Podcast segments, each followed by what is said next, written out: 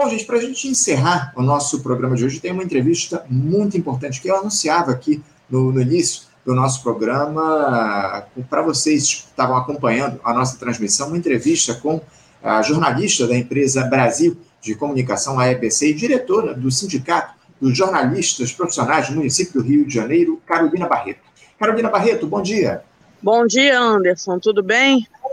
Tudo bem, Carolina, tudo bem. Te agradeço muito a tua participação conosco aqui no programa, mas a gente está muito preocupado com uma situação que houve aí recentemente, né, o, o, Carolina, porque na semana do Dia do Jornalista, que foi celebrado na última sexta-feira, dia 7, a gente teve uma situação absolutamente lamentável.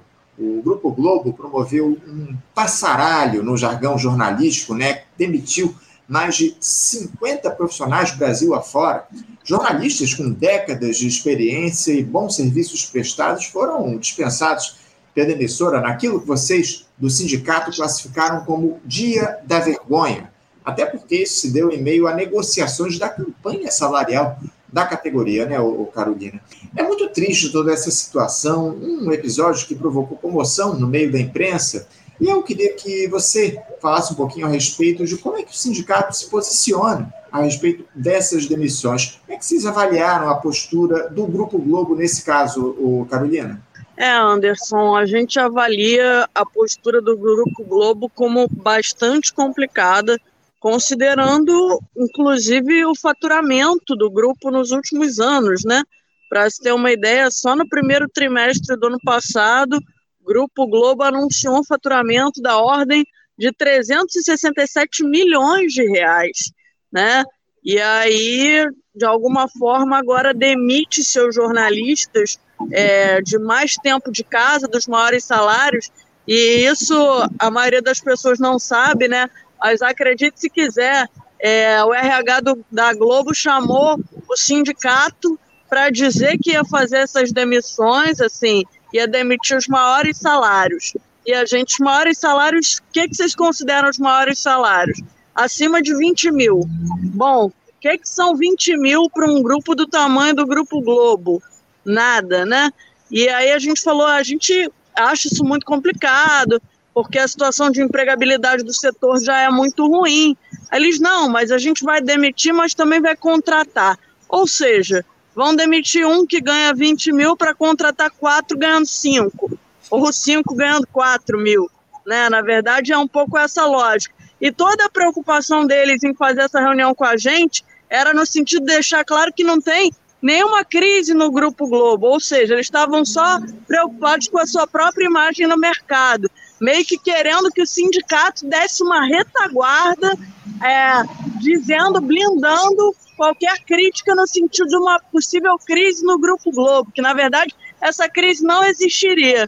Então, é só sem vergonhice mesmo, né? Você demitir esses jornalistas com tantos anos de casa, depois de uma pandemia, que a gente sabe que uma das categorias que mais esteve de frente, que não pôde trabalhar em home office, são justamente jornalistas e mais ainda jornalistas de TV, né, que enfrentaram a pandemia de frente, uma categoria que vem nos últimos anos sofrendo um achatamento salarial grande, e aí o Grupo Globo aproveita a semana do Dia do Jornalista, a semana em que íamos fazer uma assembleia, o dia em que íamos fazer uma assembleia da campanha salarial, para fazer isso, o que de alguma forma é um recado de intimidação da categoria também, mas é importante dizer que a categoria não se intimidou. A categoria devolveu uma contraproposta na negociação de rádio e TV. Né? Então, nós estamos com a categoria para lutar por melhores salários e contra essas demissões. É, inclusive a gente vai tratar aqui no programa, Carolina, a respeito dessa negociação, em, em que pé anda essas negociações aí de vocês do sindicato, da campanha salarial das empresas de rádio e TV. Agora, o, o Carolina, é, a pergunta que fica é por que todas essas demissões lá do Grupo Globo? Porque a empresa alega, como você muito bem colocou aqui, a necessidade de reestruturação, de enxugamento da folha, mas ao mesmo tempo tem lucros exorbitantes aí nesse último período. Vocês chegaram a questionar o Globo justamente nesse sentido, o, Carolina, de se demitir profissionais que ganham salários mais altos ao mesmo tempo em que a empresa de, demonstra é, condições financeiras, uma saúde financeira bastante confortável?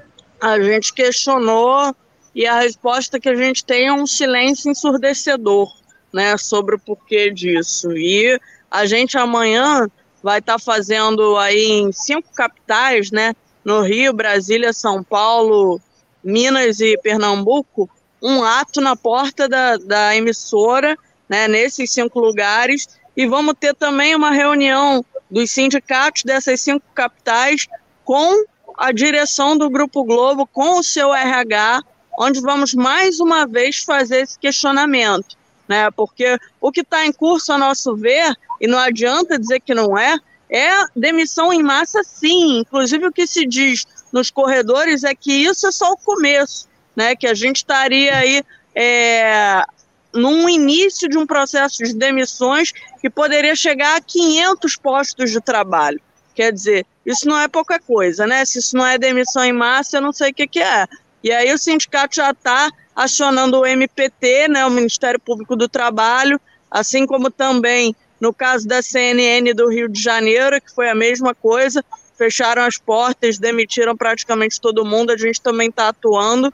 Né? Não dá para a gente ter uma categoria tão importante né, para a sociedade, para a democracia, que presta um serviço público de tamanha relevância quanto levar informação para a população, sendo exposta a esse tipo de situação, né, a esse tipo de instabilidade de empresas que só visam aumentar seus próprios lucros e não estão preocupadas muito nem com o que vai ao ar, nem com o bem-estar desses trabalhadores. Não, tá claro. Tá claro que não há qualquer tipo de preocupação dessa empresa com os trabalhadores. Você falou a respeito justamente das medidas que vocês, os sindicatos, vão tomar em relação a essas demissões, porque parece que há, movimentações lá da Federação Nacional dos Jornalistas, a FENAG, no sentido de questionar a emissora e tentar reverter essas demissões. Você falou a respeito de, de se acionar o Ministério Público do Trabalho. Essa iniciativa vai se dar por parte de vocês aqui do Sindicato do Rio de Janeiro. Como é que anda ô Carolina, essas ações que vocês vão implementar para tentar reverter esse processo de demissões em massa lá no Grupo Globo?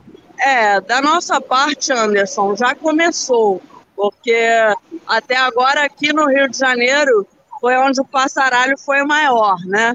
E é também o centro de produção da TV Globo. Então, nós já estamos em contato com o Ministério Público do Trabalho.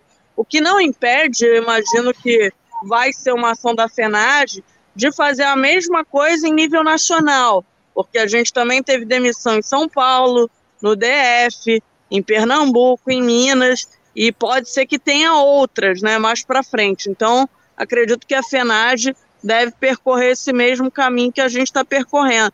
E é super triste, né, chegar ao dia do jornalista e a gente receber, como eu recebi, um card no WhatsApp que era triste, mas era verdadeiro. Dizia assim: passaralho. Se você conhece essa palavra, parabéns, hoje é o seu dia. Né? É triste, mas é verdade, né? porque vem sendo a situação que a nossa categoria vem enfrentando nos últimos anos, além de todas as dificuldades editoriais. Né? Eu ouvi esse fim de semana que parece que os jornalistas da Folha de São Paulo estão impedidos de usar a expressão extrema-direita para se dirigir ao Bolsonaro. Né? E aí eu lembro do que nós na EBC passamos nesses últimos anos, do ponto de vista de censura, de ter palavras, temas censurados. E a extrema-direita era uma dessas palavras, fascismo era outra, ditadura era outra, né? Marielle Franco era um tema proibido. Então, é muito ruim que a liberdade de imprensa siga sendo uma utopia. E ela vai seguir sendo uma utopia né, enquanto essas empresas se comportarem dessa forma com seus trabalhadores, né? Realmente é muito ruim.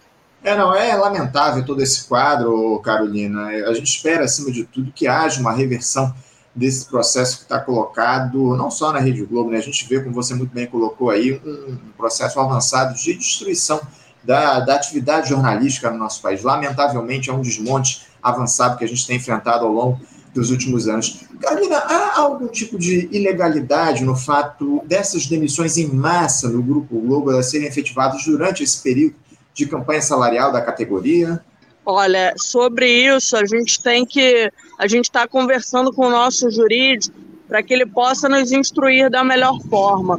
Eu não sei se chega a haver uma ilegalidade. Eu fico cabreira de cravar isso aqui com você, porque quem está fazendo essa conversa com o jurídico não sou eu. Mas eu acredito que eu vou ter maiores informações sobre isso amanhã. Amanhã a gente vai fazer essa reunião com o RH do Grupo Globo, vai ser às 5 da tarde. Eles inicialmente, porque aí os sindicatos dessas praças pediram reunião, né? E eles tentaram marcar reuniões em separado, mas a gente bateu o pé que queria uma reunião unificada. Então, aparentemente, isso vai sair, vai se concretizar, vai ser amanhã às 5 da tarde. E aí vamos ver que que ele, quais vão ser as desculpas esfarrapadas que eles vão apresentar, né? É, vamos, vamos, ficar, vamos ficar atento a tudo que vai ser apresentado aí amanhã nessa reunião que vocês vão ter aí com o, o Grupo Globo. Carolina, a, a, a gente está chegando aos 100 dias de governo Lula nessa segunda-feira e eu queria que você falasse rapidamente um pouquinho a respeito de como você tem observado essa gestão que diz respeito à comunicação aqui no nosso país, né, Carolina? Há uma, uma necessidade de se democratizar a comunicação aqui no nosso país. É uma defesa que a gente já faz há muitos anos. Uh, você viu o governo Lula atuando nesses primeiros 100 dias, justamente nesse sentido de, de, democratizar a comunicação no nosso país? Como é que você observa a gestão Lula de respeito a, ao tema das comunicações, Carolina? É, eu acredito que assim, é, é claro que tem uma melhora se a gente considerar o que foi o governo Bolsonaro, principalmente do ponto de vista do trato com os jornalistas e profissionais da imprensa. Nada se compara ao que nós vivemos nos anos Bolsonaro, isso tem que ser dito e reconhecido. Mas, por outro lado, a gente vê que, mais uma vez, a bandeira da democratização das comunicações, ela fica para trás, né? Como se não fosse o momento. Só que se o momento não é agora, quando será? Né? Quando a gente vê a indicação de um ministro como Juscelino Filho, do União Brasil, que historicamente né, é um herdeiro do PFL, depois do Democratas, um dos partidos com maior presença de radiodifusores no Congresso Nacional, a gente sabe que essa pauta não vai avançar, né? Embora a gente tenha expectativa de que algumas outras avancem, a gente já teve algumas sinalizações positivas do governo, por exemplo, com relação à PEC do diploma de jornalista para a volta da necessidade do diploma para exercer a profissão, a questão também do Conselho Federal de Jornalismo para fiscalizar a nossa atividade, que acho que é uma pauta central. Essas coisas parece que vão avançar, mas infelizmente, e aí é uma tristeza, parece que mais uma vez a democratização da comunicação vai ficar para depois, né? Isso é um absurdo se a gente considerar que em 2009 foi feita uma Conferência Nacional de Comunicação que tirou uma série de encaminhamentos e aquilo tudo nunca saiu do papel, né? O presidente Lula deixou para Dilma implementar, a Dilma colocou no Ministério Paulo Bernardo, que sentou em cima de tudo aquilo. A Dilma, inclusive, chegou a dizer que quem regula a mídia é o controle remoto. Acho que depois, ao ver o que aconteceu no impeachment, ela deve ter se arrependido bastante disso. Né? E essa segue sendo uma tarefa urgente. Não é possível a gente ter os principais jornais do país, esse final de semana, estampando uma manchete que 38% dos brasileiros é a favor de privatização. A manchete seria que os 45% são contra. Eu nunca vi uma manchete mais. Sei lá se eu nunca vi, a gente já teve manchetes bem cretinas, mas essa tá de parabéns. Né? Isso não é jornalismo, né? Então a gente precisa ter uma, uma regulação do setor. É, o jornalismo, a grande imprensa, lamentavelmente, ela atende aos interesses de quem a financia. Essa é a grande questão, né? Os grandes grupos econômicos aqui no nosso país têm. Aí o, você citou essa, essa questão, essa manchete que foi colocada aí nos últimos, nos últimos dias pelos jornais de, de grande circulação aqui no nosso país, pelos veículos mídia, é lamentável. Né? As portais de internet também apresentaram essa notícia de que 38% dos brasileiros seriam a favor da, das privatizações é, é uma tragédia, mas é isso simboliza muito bem e você traz essa questão com muita clareza, o, quais interesses que essa grande imprensa atende aqui no nosso país. Para encerrar aqui o nosso papo, o, o Carol, eu queria aproveitar para abrir esse espaço para que você falasse como é que anda a negociação salarial do sindicato com as empresas de rádio e TV aqui no nosso estado, já no, no Rio de Janeiro. Já há um acordo a caminho ou vocês estão em estágio inicial de conversas nessas negociações, Carol? Então, eu não diria que a gente está em estágio inicial, mas também tampouco diria que já existe um acordo, né? Na mencionada assembleia da semana passada, que foi exatamente no dia das demissões, a categoria deu uma demonstração de força que é o seguinte: a gente não vai aceitar, por enquanto, essa proposta da empresa, porque qual é a proposta da empresa que está na mesa hoje? A gente teve no último período uma inflação de 5,71. E aí a primeira proposta deles foi 3%, que era pouco mais da metade. A categoria negou, negou, negou, chegou num patamar que eles chegaram numa proposta de 5,71 para salários até 7.500 e um abono de 15% pelos meses, porque a data base é, é fevereiro, né? A nossa data base, então já se passaram alguns meses, ao invés de dar retroativo, as empresas acabam preferindo esse abono. É, só que é, quando a gente vê, por exemplo, o acordo fechado em São Paulo, aqui do lado, né, o acordo fechado em São Paulo é simplesmente até 26 mil reais de salário, a inflação cheia de 5,71.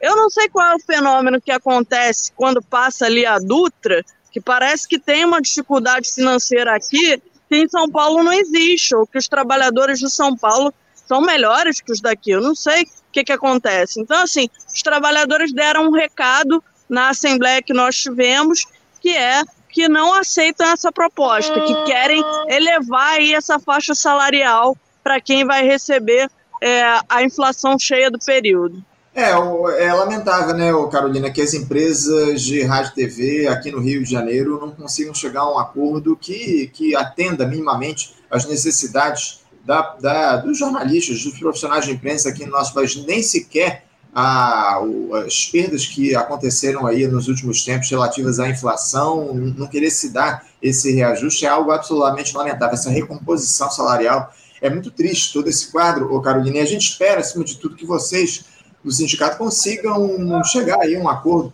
com as empresas e que, acima de tudo, os interesses das, dos profissionais de comunicação aqui no nosso país, dos jornalistas, sejam atendidos e que, no mínimo, a inflação seja reposta ao longo de, dessa negociação que está sendo realizada por vocês aqui do Sindicato do Rio de Janeiro. Carolina, a gente vai continuar de olho em relação a todo esse cenário que envolve o Grupo Globo, essas demissões que foram aconteceram na semana passada também, dessa necessidade da gente acompanhar as ações do governo no que diz respeito às comunicações e a gente conta com vocês aqui do Sindicato dos Jornalistas para fazer esse acompanhamento. Carolina, muito obrigado pela tua participação aqui conosco. Eu desejo uma ótima semana para vocês e uma boa negociação aí do sindicato com as empresas de rádio e TV, tá bom, Carol? Tá certo, Anderson. Eu te agradeço mais uma vez por esse espaço. É sempre um espaço de debate altamente qualificado. Agradecer você, a produção do programa. Acho que vocês fazem um trabalho super importante. E convocar quem puder estar amanhã na porta da Globo, lá aqui no Rio de Janeiro, na Von Martins, né? Von Martins 22, ali no Jardim Botânico. A gente vai estar tá lá entre 13 horas e as 15 com carro de som, com faixa, é, porque parece que a única coisa que dói na Rede Globo é a, a, algum arranhão na sua imagem, na sua imagem perante o mercado. Né? A grande preocupação deles é não acharem que eles estão em crise financeira não acharem que tem uma crise. Então a gente vai lá fazer exatamente aquilo que eles temem, né? Porque é isso, cada um luta com as armas que tem. É isso, é isso. Uma mobilização a, a partir das 13 horas de amanhã, terça-feira, na rua Von Martins, número 22, que é sede da Rede Globo aqui no Rio de Janeiro. Quem puder comparecer lá para apoiar essa mobilização do Sindicato de Jornalistas. A gente agradece muito. Mais uma vez, Carol, muito obrigado, parabéns pela mobilização de vocês e boa sorte amanhã nesse, nesse, nesse protesto que vocês vão fazer lá na porta do Grupo Globo. Um abraço para você, Carol.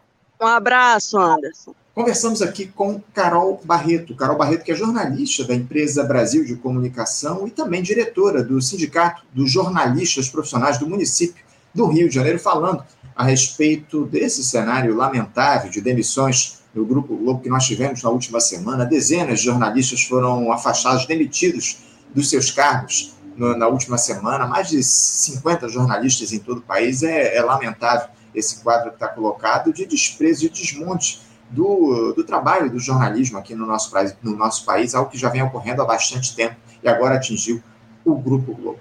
Bom, gente, vamos encerrando a edição de hoje do nosso Faixa Livre. Eu quero agradecer muito a participação de todos vocês, a presença aqui, a audiência que vocês nos dão nesta segunda-feira, abrindo a semana. E lembrando que amanhã, a partir das 8 da manhã, estaremos de volta com mais uma edição do nosso Faixa Livre aqui no nosso canal no YouTube, o Faixa Livre. Lembrando a importância de vocês compartilharem essas transmissões, a nossa transmissão, curtirem aqui essa live. Isso é muito importante para que Faixa Livre chegue a novas pessoas e amplie o seu trabalho aí de, de defesa da classe trabalhadora no nosso país. Trabalho que já há 28 anos está no ar aqui agora, nessa exclusivamente no nosso canal do YouTube Faixa Livre. Muito obrigado pela participação mais uma vez de vocês. Um abraço a todos e até amanhã. Você, ouvinte do Faixa Livre, pode ajudar a mantê-lo no ar. Faça sua contribuição diretamente na conta do Banco Itaú, agência 1964, conta corrente 03004 dígito 1. Essa conta encontra-se em nome da Associação de Funcionários do BNDES, a AFBNDES, uma das nossas entidades patrocinadoras, mas seus recursos são destinados exclusivamente para o financiamento do nosso programa. Você pode fazer a sua doação de qualquer valor utilizando também a nossa chave Pix, que é ouvinte@programafaixalivre.com.br. Sua contribuição é fundamental para a manutenção desta trincheira radiofônica no ar.